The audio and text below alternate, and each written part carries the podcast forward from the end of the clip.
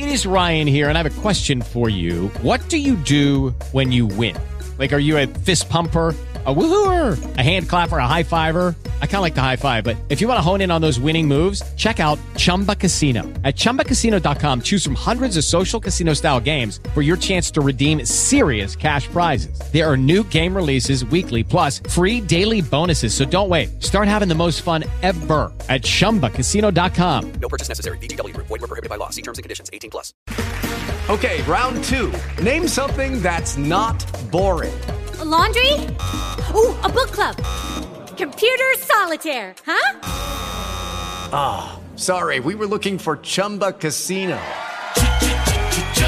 That's right. ChumbaCasino.com has over 100 casino style games. Join today and play for free for your chance to redeem some serious prizes. ChumbaCasino.com. No purchase necessary. Were prohibited by law. 18 plus. Terms and conditions apply. See website for details. Ciao, siamo Virginia. Giovanni, Andrea. e questo è VoiceOver, il cinema ascoltato, l'unico vero podcast sul cinema. It is Ryan here, and I have a question for you. What do you do when you win? Like, are you a fist pumper? A woohooer, a hand clapper, a high fiver. I kind of like the high five, but if you want to hone in on those winning moves, check out Chumba Casino. At chumbacasino.com, choose from hundreds of social casino style games for your chance to redeem serious cash prizes. There are new game releases weekly, plus free daily bonuses. So don't wait. Start having the most fun ever at chumbacasino.com. No purchase necessary. VGW Group. Void were prohibited by law. See terms and conditions. 18 plus. Che si chiama così.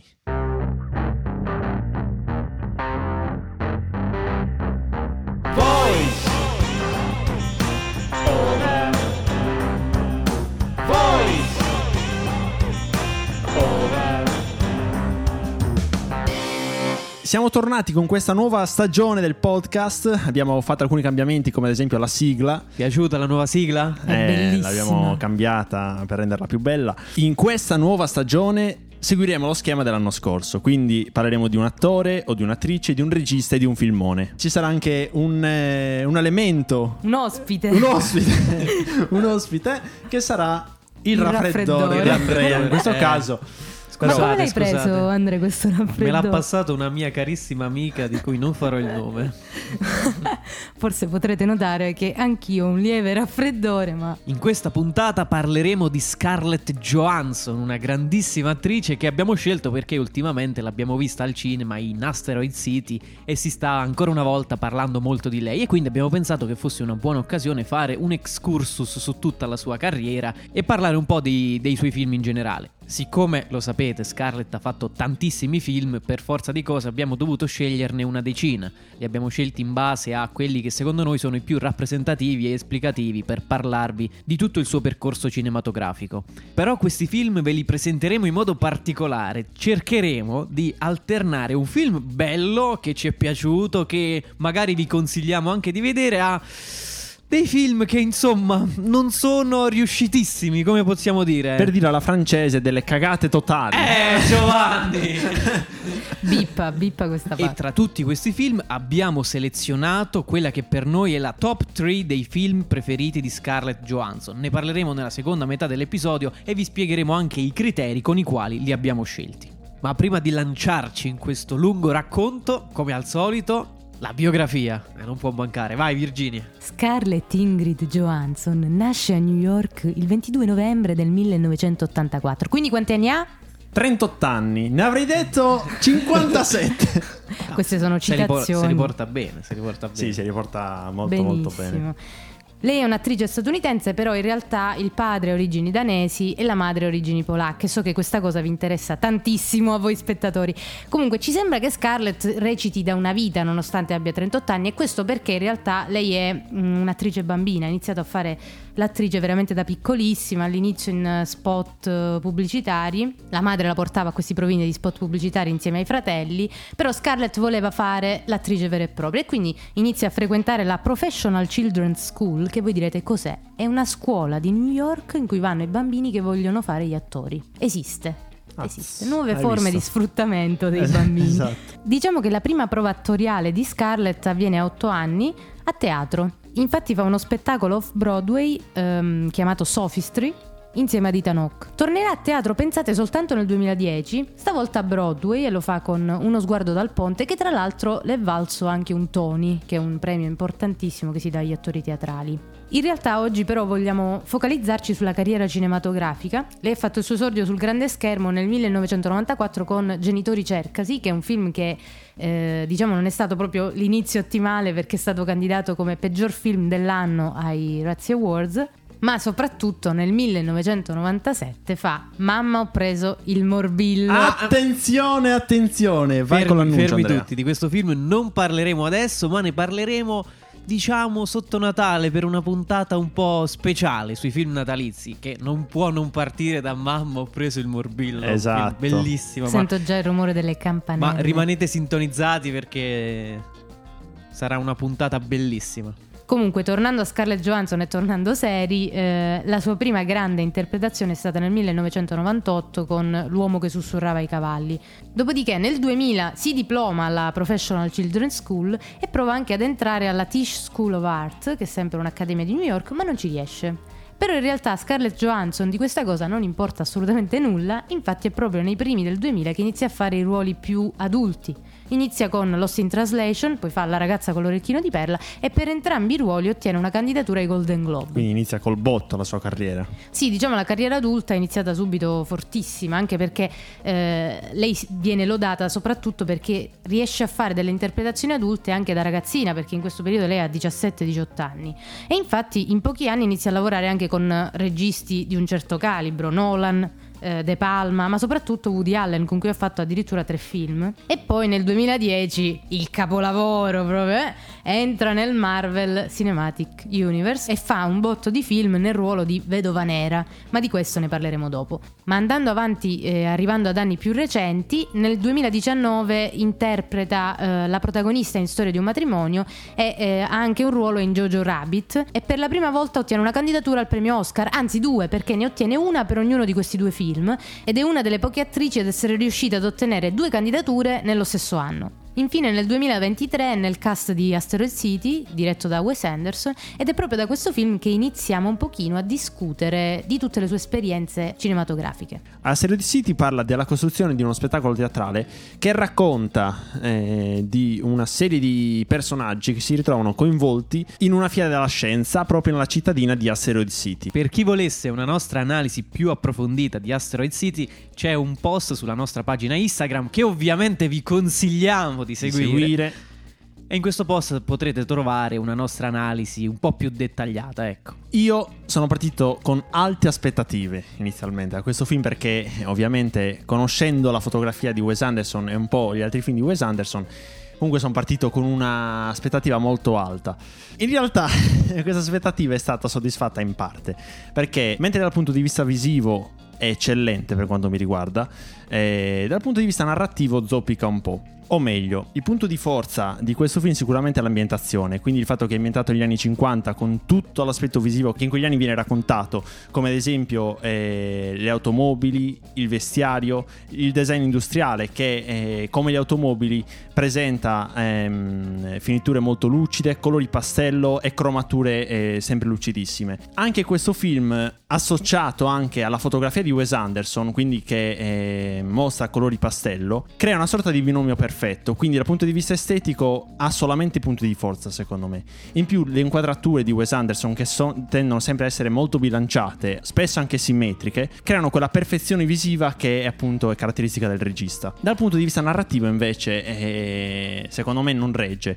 Il film in sé si tiene in piedi grazie all'aspetto, all'aspetto visivo. Se togliamo questo aspetto non, non è un bel film. Sì, beh, diciamo che io partivo al contrario, ossia mi aspettavo un film di Wes Anderson che è molto estetico, quindi non sono andata lì pensando di vedere la trama di Nolan, diciamo.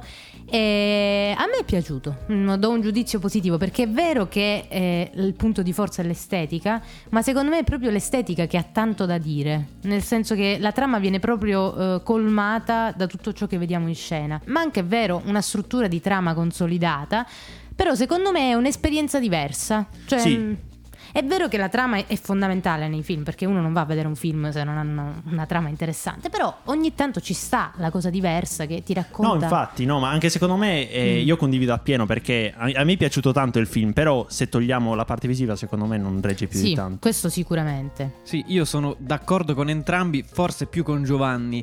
Registicamente è un film pazzesco, cioè nulla da dire, veramente se volete vederlo non resterete delusi perché è un'esperienza cinematografica sicuramente di altissimo livello. È vero che forse qui Wes Anderson vuole un po' far, far ragionare su alcune tematiche, il film è volutamente, ha una trama volutamente... eh, enigmatica in alcuni punti, che lancia degli incipit e vuole far pensare. Secondo me non ci riesce appieno perché capisco il tentativo, però forse un po' troppo accennato il discorso, però comunque ripetiamo, il film è bello e non vi pentirete guardandolo. E come avevamo detto all'inizio di questa puntata, passeremo da film belli a film brutti e infatti l'ultima volta che avevamo visto la nostra carissima Scarlett Johansson solo due anni prima era stato con Black Widow. Che dire di Black Widow? Una grandissima delusione, una grandissima delusione secondo me. eh, Black Widow è il film dedicato al personaggio di Vedova Nera, che è il personaggio che compare già dal lontano 2010 in Iron Man 2 per la prima volta e che per altri sette film della saga della Marvel è stato sempre interpretato da Scarlett Johansson. Un personaggio che a me non ha mai fatto appassionare più di tanto, ma che finalmente riceveva lo spazio guadagnatosi in tanti anni, ovvero un film a lei interamente dedicato ma secondo me con risultati scarsissimi. È vero che il personaggio di Vedova Nera, per carità, è stato bello e importante per la saga degli, degli Avengers. Io ho visto tutti i film, mi piacciono, capisco chi dice che siano film che non valgano niente, però eh, il cinema è fatto anche di questo. Però, se posso permettermi, lei sembrava un po' la portaborse dei supereroi. Diciamo che il personaggio non è mai stato tutto questo granché. Soprattutto, secondo me, è stato anche un personaggio estremamente sessualizzato. Fin dalla prima inquadratura in cui compare nel 2010, ma anche fino all'ultima del 2021, vedere in questi combattimenti tra alieni, divinità, superpoteri stranissimi, lei che ti arriva con la tutina attillata e sbottonata sul davanti, il capello perfetto, che ti fa delle pose un po' così, mi dispiace dirlo, ma mh, era per me un'evidente sessualizzazione del personaggio, a volte anche non richiesta perché Scarlett sa recitare, per carità, ha mh, delle scene di combattimento in tutti i film molto belle, però il personaggio è quello che è. E questa era un'occasione, dedicandogli un film intero a lei, un'occasione per far risaltare finalmente questo personaggio, secondo me però clamorosamente mancata, sia perché il cast è quello che è, c'è lei bravissima, c'è Florence Pugh, la nuova, eh, l'erede delle, delle sue vesti nell'MCU, però c'è una trama, ragazzi, veramente imbarazzante. Quando l'ho visto, non lo so, a me non è piaciuto per niente. Poi, per carità, il personaggio è quello che è, però viene inserita una storia familiare sul personaggio, secondo me assolutamente non richiesta e anche bruttarella. Poi sì, si va a scavare un po' nel passato di Natasha Romanoff, il vero nome di Vedova Nera, senza però dire granché di utile. Sì, c'è una storia eh, che potrebbe sembrare interessante, ma che secondo me non lo è e soprattutto non porta da nessuna parte con un cattivo dimenticabilissimo. C'è anche Olga Kurilenko in un ruolo terrificante. E probabilmente anche Johansson non è stata felicissima di questo film perché è stata la- il motivo per cui è nata una disputa legale tra lei e la Disney. Perché Black Widow doveva uscire nel cinema in esclusiva eh, per almeno 90-120 giorni, invece la Disney lo ha lanciato direttamente su Disney Plus, sulla piattaforma. E dato che Johansson era anche produttrice di questo film, lei ci è andata a perdere, quindi è nata una disputa legale che recentemente sembra essersi risolta con un accordo privato. Come detto Andrea prima, il ruolo di Vedova Nera era un po' la portaborse, un ruolo di supporto, diciamo, dei veri supereroi. C'è un altro film, The Prestige, dove lei fa l'assistente a degli illusionisti. Film di tutt'altro calibro, però dobbiamo dire. E torniamo quindi nei film belli. È un film del 2006 di Nolan, forse uno dei più riusciti di questo regista. Film bellissimo, mi sbilancio forse il film più bello di cui parleremo oggi, che però non rientra nella top 3 perché qui Scarlett ha un ruolo sì importante ma non fondamentale, quindi nella top 3 abbiamo deciso di mettere film in cui anche la sua recitazione è stata eh, di più Ha più minutaggio, diciamo. questo è un film che racconta una storia di ossessione, una storia di due illusionisti che combattono per tutta la vita in, una lung- in un lungo inseguirsi, imitarsi, farsi degli sgarbi a vicenda, ma è un film che ci vuole parlare in fondo di quella che è l'ossessione umana e la totale dedizione verso qualcosa però nel senso malato del termine. È un film secondo me bellissimo, forse il migliore di Nolan o comunque tra i due o tre migliori di Nolan senza dubbio, che vi consiglio assolutamente di guardare. Un film che come Nolan sa fare sempre vi cattura dall'inizio alla fine anche perché è un film che è un trucco di magia in sé. E non vi dico altro perché se non l'avete visto ve lo rovino. Esattamente, infatti Nolan stesso, sue parole, ha detto che il regista è un po' come l'illusionista, decide lui eh, cosa far vedere allo spettatore, lui gestisce il punto di vista dove far appunto eh, guardare e su questo infatti ha creato un trucco di magia lungo quasi due ore, forse più di due ore. Il cast è grandioso, c'è Christian Bale, Michael Caine, eh, Hugh Jackman e ovviamente Scarlett Johansson. E Scarlett Johansson in questo film, anche se compare non per tantissimo tempo, ha un ruolo fondamentale perché uno dei collegamenti tra i due illusionisti. Diciamo è la chiave di svolta un po' della trama a un certo punto perché fa eh, qualcosa di molto importante e soprattutto si lega sentimentalmente a uno dei due, ma non vi diciamo chi. Secondo me questo legame sentimentale messo in scena da Nolan è di alto livello. Non di certo come il legame sentimentale che abbiamo visto nel film La ragazza con l'orecchino di perla, anche questo diciamo in costume perché è ambientato nel 1600 credo, che però diciamo ha anche una storia d'amore alla base che secondo me è, non lo so, Patetica? melenza? Patetica? Non lo so. Beh, La ragazza con l'orecchino di perla intanto è stato uno dei film che ha lanciato Scarlett Johansson, è un film del 2003, quindi lei giovanissima, si pone come obiettivo quello di raccontare il dietro le quinte di un quadro famosissimo che è Ragazza col turbante di Vermeer e diciamo che basa tutto su questa relazione amorosa, mh, anche qui forse un po' ossessiva, tra eh, la giovane Johansson e eh, Colin Firth. Ehm, questo film l'abbiamo messo nei film brutti, eh, però in realtà ci siamo divertiti tantissimo a vederlo. abbiamo Una fatto- sorta di Natale a Rio, diciamo. è brutto, ma ci si diverte. punti salienti, diciamo, la grande interpretazione di Johansson a bocca aperta per tre quarti del Cioè, film. scusate, per spiegare a chi non ha visto il film. Nel quadro, ragazza col turbante, cioè la ragazza con l'orecchino di perla, la, la ragazza raffigurata ha la pelle pallida. Quindi cosa hanno pensato in questo film? Dal primo all'ultimo secondo c'è Scarlett che ha la Bianca. pelle di un cadavere, è bianchissima. Siccome c'ha pure la bocca leggermente aperta, la ragazza nel quadro, lei sta tutto il film bianca con la bocca aperta. E non fa altro che sospirare per due ore, perché questa è la trama del film. Perché Però- nel quadro non parlava giustamente la ragazza col turbante. E poi anche l'interpretazione di Colin Firth che fa il pittore del quadro è bellissima. Però noi vediamo solo metà di Colin Firth perché sta sempre dietro una porta, dietro una finestra a spiare sta ragazza.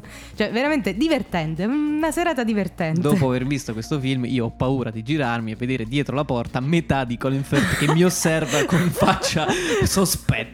Ma parliamo delle vere commedie invece di- in questa rubrica, ossia i film di Woody Allen. Infatti con Woody Allen eh, Johansson ha fatto ben tre film che sono in ordine cronologico Match Point, Scoop e Vicky Cristina Barcellona. Abbiamo scelto di parlarvi di Match Point e di Vicky Cristina Barcellona. Match Point probabilmente è quello più riuscito di questi tre, infatti è valso anche una candidatura ai Golden Globe proprio per Scarlett Johansson. Questo film ci racconta la storia di Chris Wilton, che è un giovane allenatore di tennis, il quale tenta di fare una qualche scalata sociale inserendosi all'interno di una famiglia facoltosa inglese. Però si innamora della bellissima Scarlett Johansson che interpreta il ruolo di Nola Rice. Allora, alziamoci le maniche e iniziamo a parlare di questo film. Il film è un film drammatico sentimentale con una spolverata di thriller verso la fine. Allora, il film a me non è piaciuto.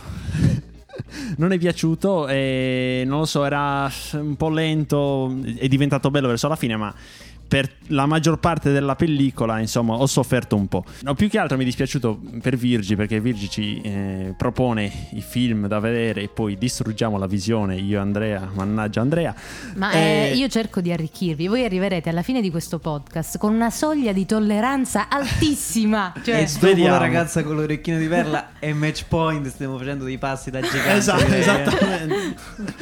Eh, però vi ricordo che questo l'abbiamo messo nei film belli. Bellissimo. Bellissimo, più che altro per l'interpretazione di Scarlett Johansson, per quanto mi riguarda, che comunque è una bella interpretazione, lei è sempre brava.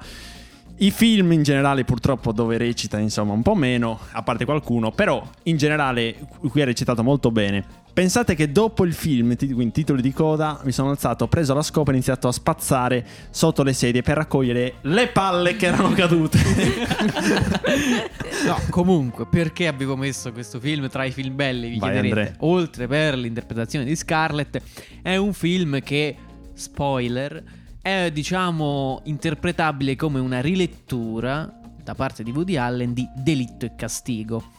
Non vi diciamo perché, per- nel caso in cui vogliate vederlo, ma diciamo che ehm, buona parte del- della trama alla base di Delitto e Castigo viene qui trasposto da Woody Allen. Secondo me un po' tardi nella trama perché esatto, cioè lo accade- sviluppa in mezz'ora tipo. In, accade tutto sul finale e secondo me sbrigato un po' alla svelta considerate considerati tutti i minuti precedenti in cui avevamo visto diciamo tutta la premessa a questo evento secondo me anche un po' troppo esagerata comunque se vi piace Woody Allen vi piace lo stile con cui fa i suoi film può interessarvi secondo me la sua rilettura la sua interpretazione di, di Delitto e Castigo se non vi piace Woody Allen Vi attaccate. Allora, se non, vi, se non vi piace Woody Allen, insomma, vedete voi. Soprattutto non guardate Vicky Cristina a Barcellona.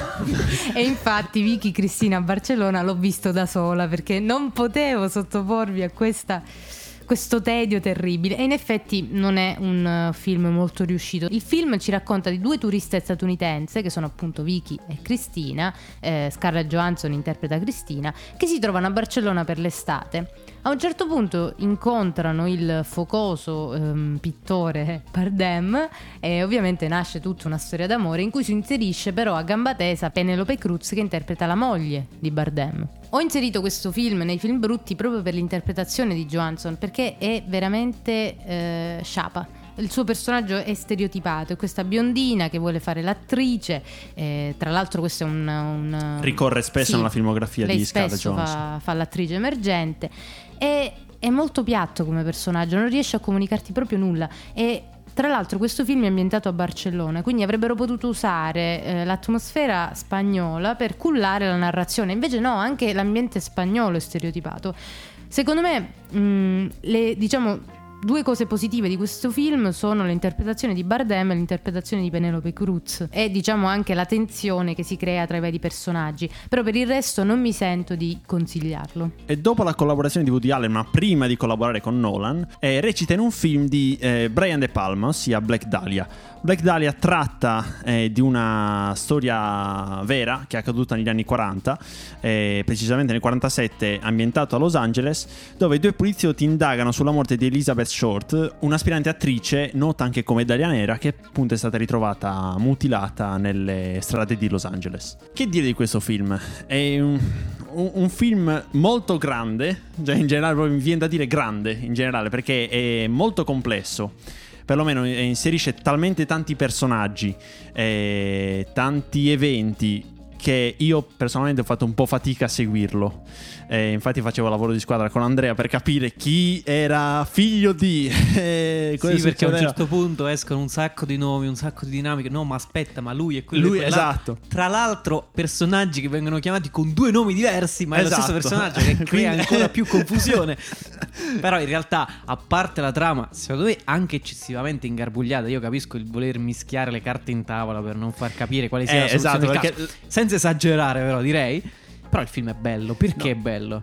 Perché è di Brian De Palma. Cioè, in questo Esatto. film ci sono delle inquadrature clamorose. Clamorose. Tra l'altro mi hanno richiamato il- eh, gli intoccabili di Brian De Palma. Sarà per la fotografia che era un po' gialla, forse un- quasi Sì, ocra. Però più degli intoccabili, questo film molto più sul noir con un jazz Sì, di sottofondo dall'inizio alla fine. La classica pioggia scrosciante, non vi diremo in quale scena del film, ma molto più sul noir. Ripeto, forse un po' troppo ingarbugliato, tant'è che quando si arriva alla fine si è quasi sollevati dal sì, vabbè, finalmente abbiamo Siamo- capito, abbiamo chiuso questa Sì, storia perché lo, lo spettatore comunque suda quasi a cercare il, eh, il- il colpevole. E poi c'è un colpo di scena alla fine. non cioè, non- tentate di capire chi sia il colpevole perché, Perché non non ci ci potrete mai. arrivare. È uno dei classici film in cui vi viene svelato tutto alla fine, quindi non potete capirlo prima. Però comunque, ripetiamo, è Brian De Palma, la trama è comunque solida, anche se forse un po' inutilmente complicata, ma è consigliato, bel film. Qui Scarlett Johansson interpreta la moglie di uno dei due poliziotti, ma a un certo punto del film si innamora dell'altro poliziotto. E questo- questa dinamica la ritroviamo anche in un altro film, ossia Match Point. E anche in The Prestige. Eh, è vero, Sì, sì, è sì. vero. E poi, come in altri film, come ad esempio eh, Lost in Translation, The Prestige, appunto, e Match Point, Scarlett Johansson f- ha un ruolo da quasi da corteggiatrice. Il Lost in Translation quando la fa la corteggiatrice? Col culo a inizio film. no, no, no, no, no. Censura! Col fondo schiena. Mettici Va questo bene, mio fondo sì, schiena sì, sì. sopra a culo. Ok, prima. va bene. No, è vero, scusa, non va lì a corteggiare a coso. No! A Bill Murray, Ma un po'. fa amicizia, Giovanni, Eh, corteggia. vabbè. Giovanni, non hai capito Amicizia. niente. No, Sempre raga, a no, pensare non che avete inoltre capito qua. il Giovanni.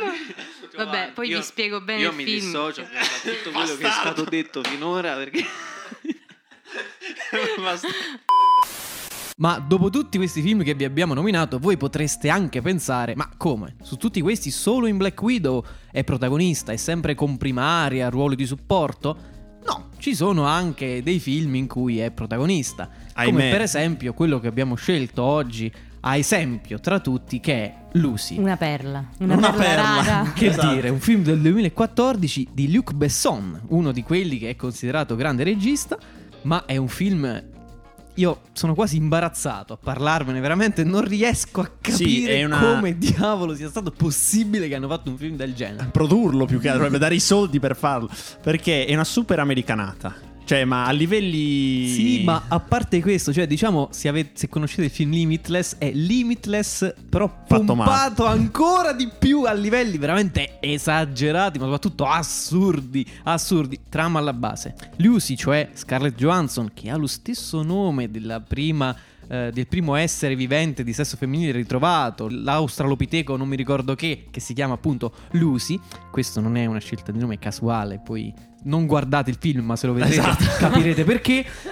Che diciamo, grazie a tutta una serie di immagini rivoltanti e inutilmente violentissime, acquisisce dei poteri soprannaturali, cioè sbloccare mano a mano, non dall'inizio perché eh, il film si basa su questo, mano a mano le potenzialità nascoste del cervello, fino ad arrivare al famigerato 100% del controllo del cervello. Cosa che Virginia mi insegni in medicina non è così, è una stupidaggine. Allora, questa cosa eh, scientificamente non è proprio corretta, nel senso che noi possiamo usare tutto il nostro cervello, ma non tutto insieme, cioè attiviamo varie aree cerebrali quando facciamo un determinato compito. Ovviamente non è che si accende come una lampadina tutto insieme il cervello, se no si frigge. No, questo non lo so.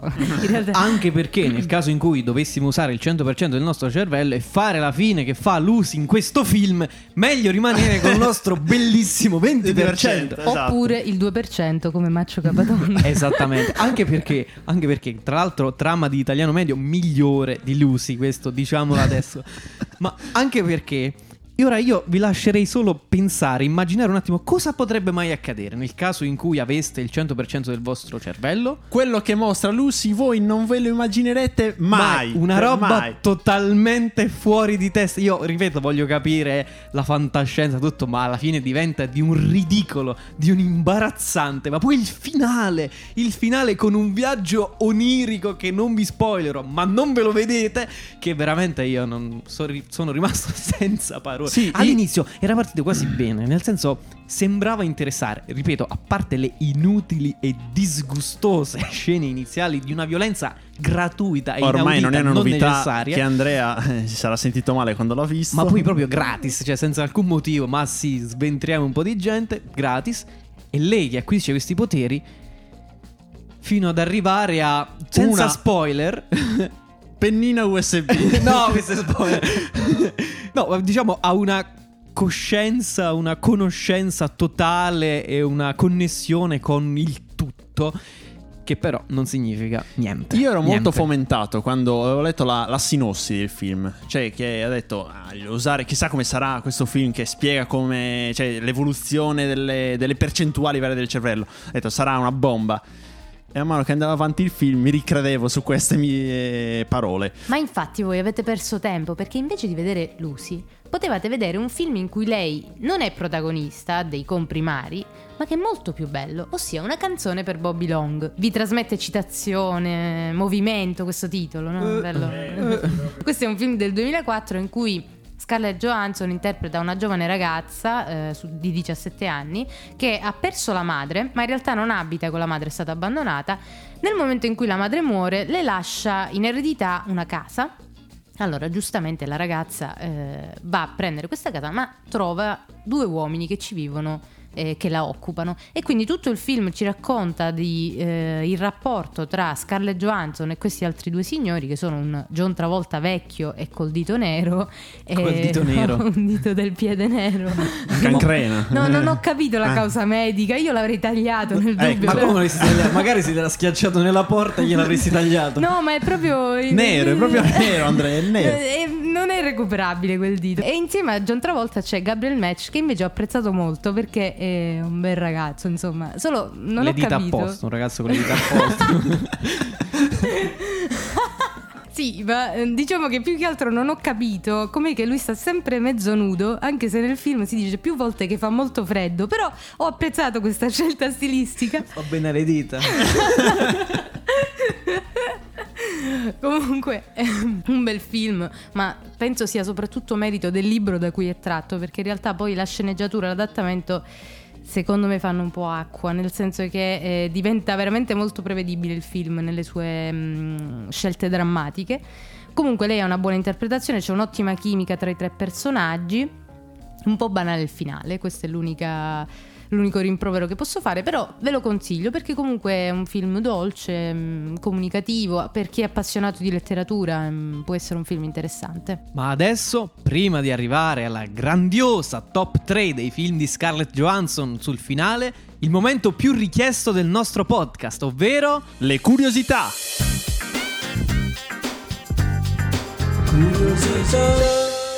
Forse non lo sapevate, ma la nostra cara Scarlett Johansson è anche una cantante. Pensate che ha pubblicato ben due album musicali, anche se ha ricevuto diverse critiche, purtroppo alcune, per la sua voce. Oltre a essere attrice e cantante, è anche doppiatrice. Infatti ha doppiato la voce artificiale in Hair di Spike Jones, anche il serpente nel libro della giungla, il remake ovviamente, e poi ha partecipato a SpongeBob il film, Sing 1 e 2 e l'Isola dei cani di Wes Anderson. Scarlett Johansson ha un fratello gemello, si chiama Hunter, che è più giovane di lei di soli tre minuti. Durante le riprese del film Storia di un matrimonio, che parla appunto di un divorzio, anche lei ne stava affrontando uno, pensate non il primo ma addirittura il secondo. Johansson ha fatto il provino per interpretare Lisbeth Salander in Millennium Uomini che odiano le donne, un film di Fincher, però proprio il regista non l'ha scelta perché la ritiene troppo sexy e allora ha detto ingaggiamo Rooney Mara, che non si sarà sentita per nulla offesa Esatto. da questa Po- scelta. Povera Rooney Mara.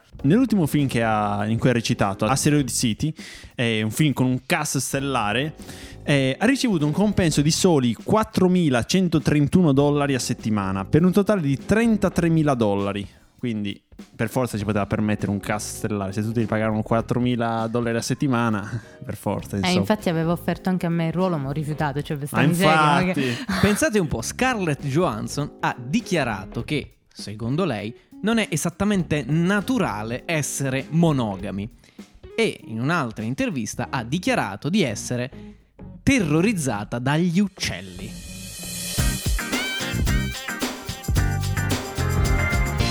Ed eccoci arrivati finalmente al momento della top 3 dei film di Scarlett Johansson. Questi sono i tre film in cui secondo noi Scarlett Johansson ha dato il meglio di sé, ma sono anch'essi i migliori forse, a parte The Prestige, ma questo l'abbiamo già detto, i migliori forse in cui appare e in cui recita. Partendo dal terzo posto della top 3, ovvero Lost in Translation del 2003. Lost in Translation è uno dei miei film preferiti, infatti ero super in hype quando ve l'ho fatto vedere. eh, non mi avete proprio ripagato Anche di io, questa Andrea. energia. No. Chi l'avrebbe mai detto? È un film che ci racconta la storia della giovane Charlotte, neosposina, che segue il marito in Giappone perché lui ha un lavoro da fare lì, ehm, in quanto è un fotografo famoso.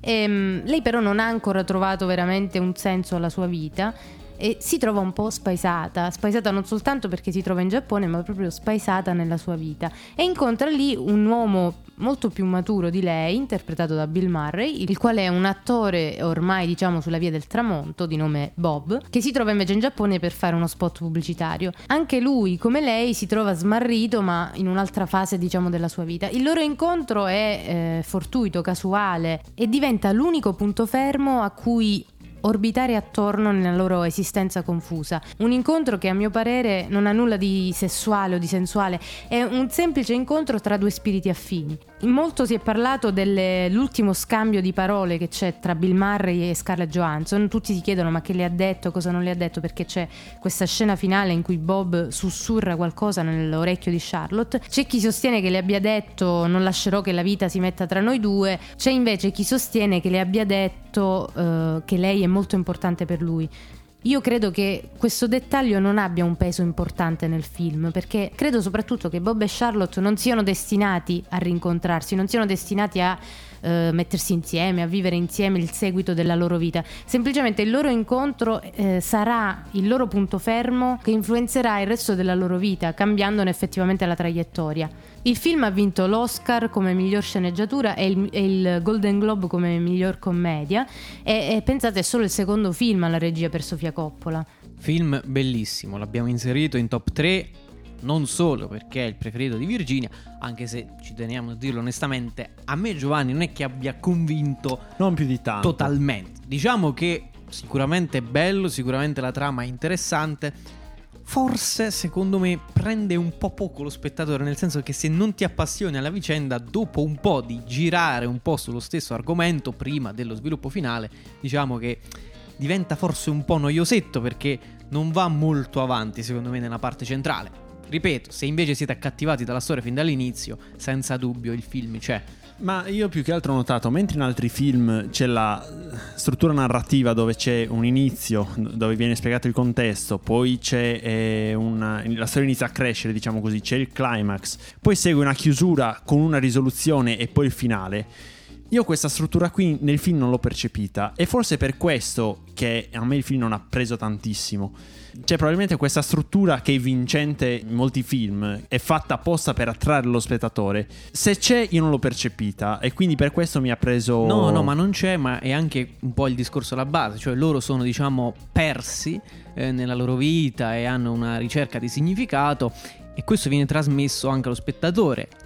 Che secondo me rischia di perdersi anche lui alla Eh, ricerca del significato sì. di questo film. Che insomma eh, potrebbe. Però l'abbiamo visto comunque in top 3. Ci teniamo a dirvi No, che certo. ve lo consigliamo. Il film non è per niente male. Al secondo posto in classifica invece c'è Storia di un matrimonio. È un film del 2019 diretto da Noam Baumbach con Adam Driver e Scarlett Johansson. È un film che, eh, come dice il titolo, è- parla della storia di un matrimonio, anzi, se vogliamo dire meglio, la fine della storia di un matrimonio perché parla appunto del divorzio che stanno vivendo i due personaggi e diciamo di tutto quello che comporta sia a livello personale ma anche a livello emotivo e il film è molto realistico a differenza di altri film in cui diciamo viene trattato questo tema, qui si cerca di fare proprio un racconto, eh, secondo me, molto fedele a quella che poi è la realtà spesso. Infatti vediamo i due che tutto sommato non è che si odino, anzi all'inizio erano anche partiti con un desiderio di eh, lasciarsi pacificamente, ma che poi ehm, il mondo che li circonda li spinge a scontrarsi pesantemente, anche se fino alla fine loro effettivamente non vogliono questo scontro. E il film secondo me è bello proprio per questo. Non mi è piaciuta molto come si è conclusa la vicenda, il finale del film, non lo so, secondo me sì, rimane un po' in sospeso, volutamente, però non lo so, non mi ha convinto appieno, però è sicuramente una fotografia realistica di un divorzio e soprattutto, dobbiamo dirlo, con delle interpretazioni clamorose Esatto. di entrambi i protagonisti. Qui eh, Scarlett Johansson a me è piaciuta tantissimo, cioè ha- mi, ha, mi ha comunicato tanto i suoi sentimenti, le sue emozioni azzardo a dire che ehm, probabilmente i ruoli drammatici riesce a interpretarli meglio rispetto ad altri ruoli. Non so perché ho questa impressione qui. Ehm, eh, mi è piaciuta tanto. E poi, ecco, a differenza di Lost in Translation, qui io ho percepito invece la struttura narrativa. E per questo forse che mi ha appassionato di più anche rispetto all'altro. È una storia diversa, però. Non so, mi ha, mi ha appassionato di più. Bellissimo l'inizio e bellissimo anche il fatto che trattandosi comunque di due personaggi, uno regista teatrale e l'altra attrice teatrale poi eh, di cinema, il film ha secondo me una regia che richiama un po' una regia teatrale, ci sono lunghi piani sequenza, soprattutto nella scena famosa in cui i due discuteranno che eh, ve lo dico, preparatevi perché arriverà dopo molto durante il film. È molto, molto teatrale come scena e soprattutto molto, molto ben recitata. Forse la migliore, appunto, di tutto il film. Che da sola vale la visione. Mm, sì, Sì. quasi, dai, sì. Secondo me sì.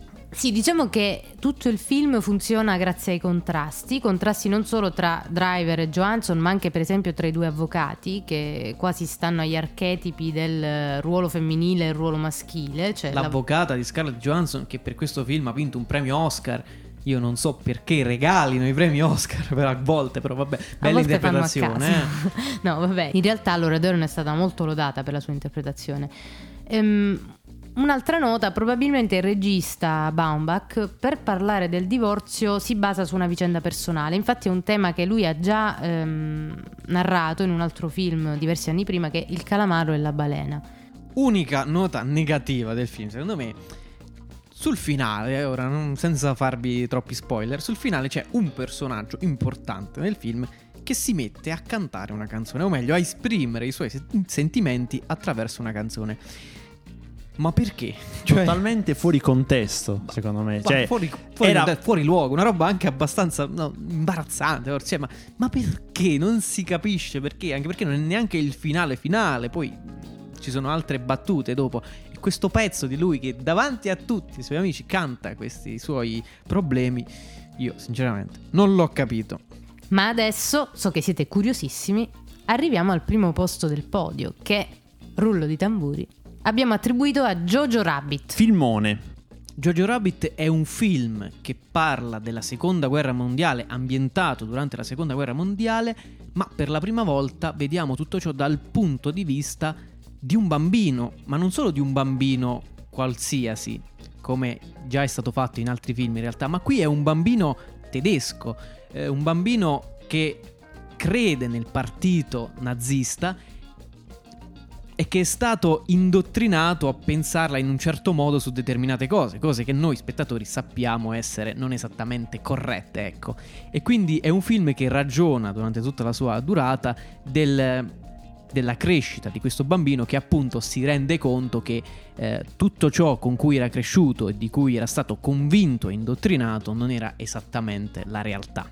La parte che mi è piaciuta di più proprio come idea alla base del film è quella dell'amico immaginario, perché Jojo ha questo amico immaginario che altri non è se non Hitler e questo ci fa capire come il ruolo centrale del film sia la libertà. La libertà non solo degli ebrei dal regime nazista, ma anche proprio la libertà di Jojo di poter immaginare liberamente, perché questo suo amico immaginario è corrotto da un'ideologia, quindi ha sia questi tratti eh, comici, simpatici, perché... eh, Bambineschi anche. Esatto, ma che poi diventano drammatici perché eh, appunto ci sono gli ideali propri del nazismo che hanno fatto una specie di lavaggio del cervello a questo bambino.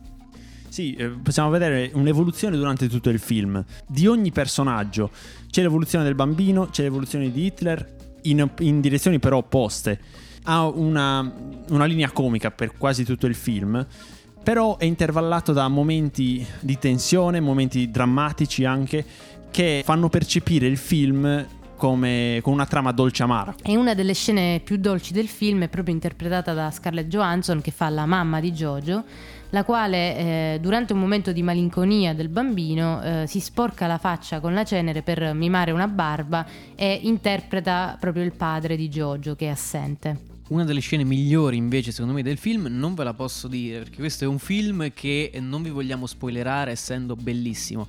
È un film che ripeto ha il suo punto di forza proprio nel far vedere il tutto dagli occhi di un bambino e ciò provoca sia risate quando ovviamente ci sono delle cose volutamente esageratissime, cose comunque che tu spettatore capisci che sono molto gravi in realtà, però viste Dal suo punto di vista. dal suo punto di vista con quello sguardo e detti in quel modo fanno anche ridere e con altrettanta crudeltà anche quando diciamo accadono cose un po' più spiacevoli all'interno della pellicola ti arrivano proprio come una mazzata sui denti fortissima perché in fondo è quella la- realtà e si capisce pienamente che cosa sta vivendo quel bambino ora non vi vogliamo spoilerare niente Anche perché se no fate la mia fine che io sapevo già il colpo di scena e me lo sono bruciato durante la visione del film. Ci sono diversi colpi di scena e il film che parte con una fotografia molto vivida, perché appunto è un bambino, quindi vede tutto il mondo coloratissimo e anche il ritmo è sfrenato.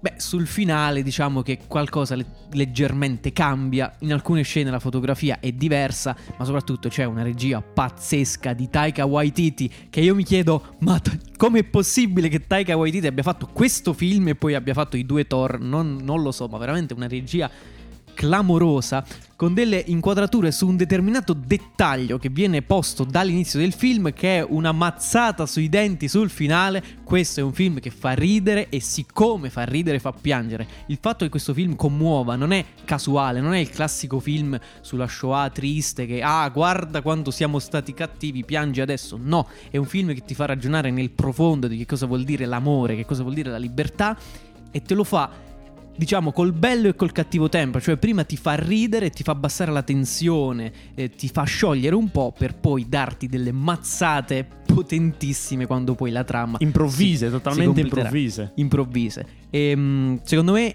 Ora lo dico, mi sbilancio, è il miglior film che tratta il tema eh, del nazismo e della Shoah mai fatto. Non è un film di guerra, perché i film di guerra è un altro genere, parlano di altre cose e non stiamo dicendo questo, però secondo me film che parla sulla Shoah, non lo so, forse è uno dei migliori. Conclusa la top 3, passiamo alle considerazioni finali. Facciamo qualche domanda su Scarlett Johansson.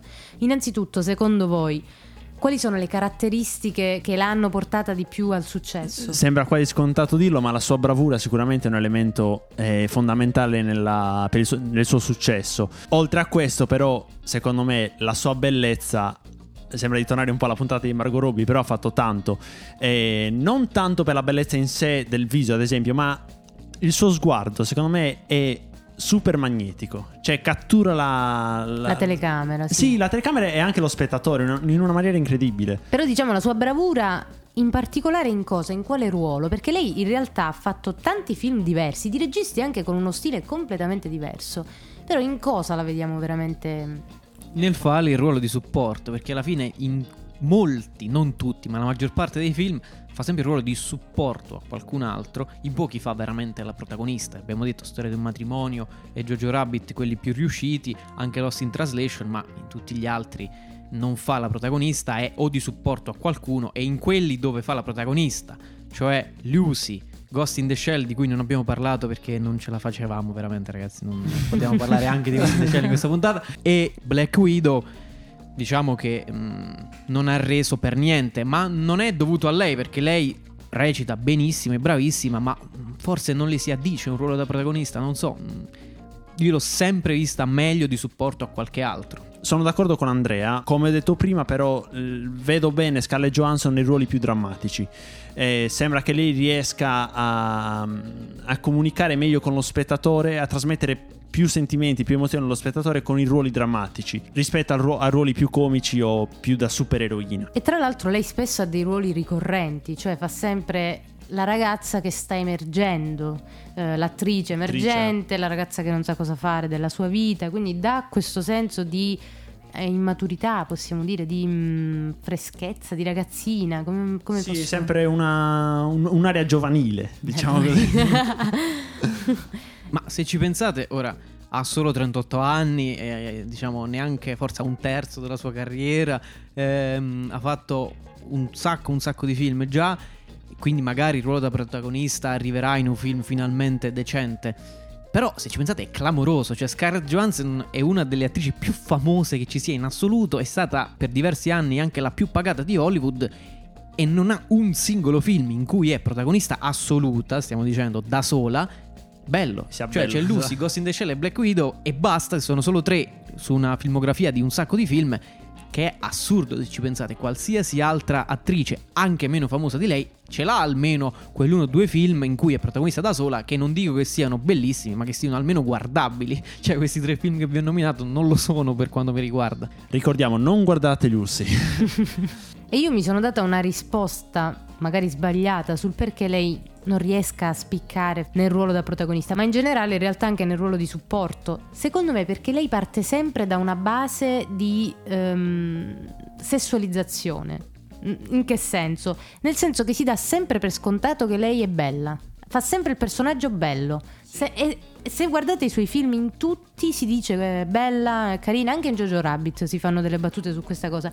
E questo secondo me la appiattisce, cioè non le permette di fare un ruolo che spicca per altri aspetti. E se ci pensate in Storia di un matrimonio, che forse è uno di quelli più riusciti della sua interpretazione, effettivamente lì è meno sessualizzata, anche un po' per, eh, per come è portato in scena il personaggio. Quindi secondo me ha proprio bisogno di cambiare il modo in cui viene portato sullo schermo. Ok, quindi narrativamente parlando, cioè dal punto di vista della storia proprio. Del background del personaggio. Ok. Però dobbiamo anche dire che non è che lei venga scelta alla cieca e lei accetti i ruoli alla cieca. C'è anche un problema, secondo me, alla base di lei che accetta ruoli in film che, insomma, ultimamente, con gli ultimi film usciti, forse c'è un cambio di rotta, avendo fatto ultimamente Storia di un matrimonio, matrimonio. Jojo Rabbit, che sono ai primi due posti della nostra personale classifica e anche dell'ultimo uscito Asteroid City, sembra un piccolo cambiamento di rotta, anche se vedo che tra i film che devono uscire c'è Transformers One, ma basta, Scarlett, eh. cioè sei già famosissima, i soldi non ti mancano. Magari scegli, io capisco tutto, perché Scegli da- bene. ma scegli anche dei ruoli che ti valorizzino anche perché in Transformers One io ora non lo so il film, non, non l'ho ancora visto, non è ancora uscito, è ancora in produzione, ma che cosa vuole fare Scarlett? Cioè farà la bionda che dovrà essere salvata da un Transformers che sarà innamorata di qualcuno, cioè sì, bello, per carità, senza dire male a un film che non abbiamo neanche visto perché non ancora esce. Però pure tu, Scarlett, dai, scegli qualche ruolo potente come hai fatto appena adesso con gli ultimi tre film e mi scati subito in Transformers, una Marvel parte 2. Dai, eh, quello l'hai già fatto, adesso... E siamo arrivati alla fine anche di questa puntata. No. Bene, è solo la prima della nuova stagione. Vi consigliamo di vedere tutti e tre i film della nostra top 3 E The Prestige, mi raccomando. Andrei di parte ormai. e adesso come sempre, ormai lo sapete, c'è il momento dell'anticipazione, del piccolo quiz sulla puntata successiva. Vai Andrea. Un film che parla di sei diverse storie, in sei diverse epoche. Anche se le storie sono tutte collegate tra di loro in un grande disegno sul passato, presente e futuro, in quella che è una grande ed epica storia sul genere umano. Di che film stiamo parlando? Addirittura, un filmone sicuramente. Mi raccomando, rispondete al box domande che vi apparirà su Spotify e chi indovina vincerà Il DVD di Lucy. Esatto, bello. Casomai non vi rivedessimo. Buon pomeriggio. Buonasera. E buonanotte.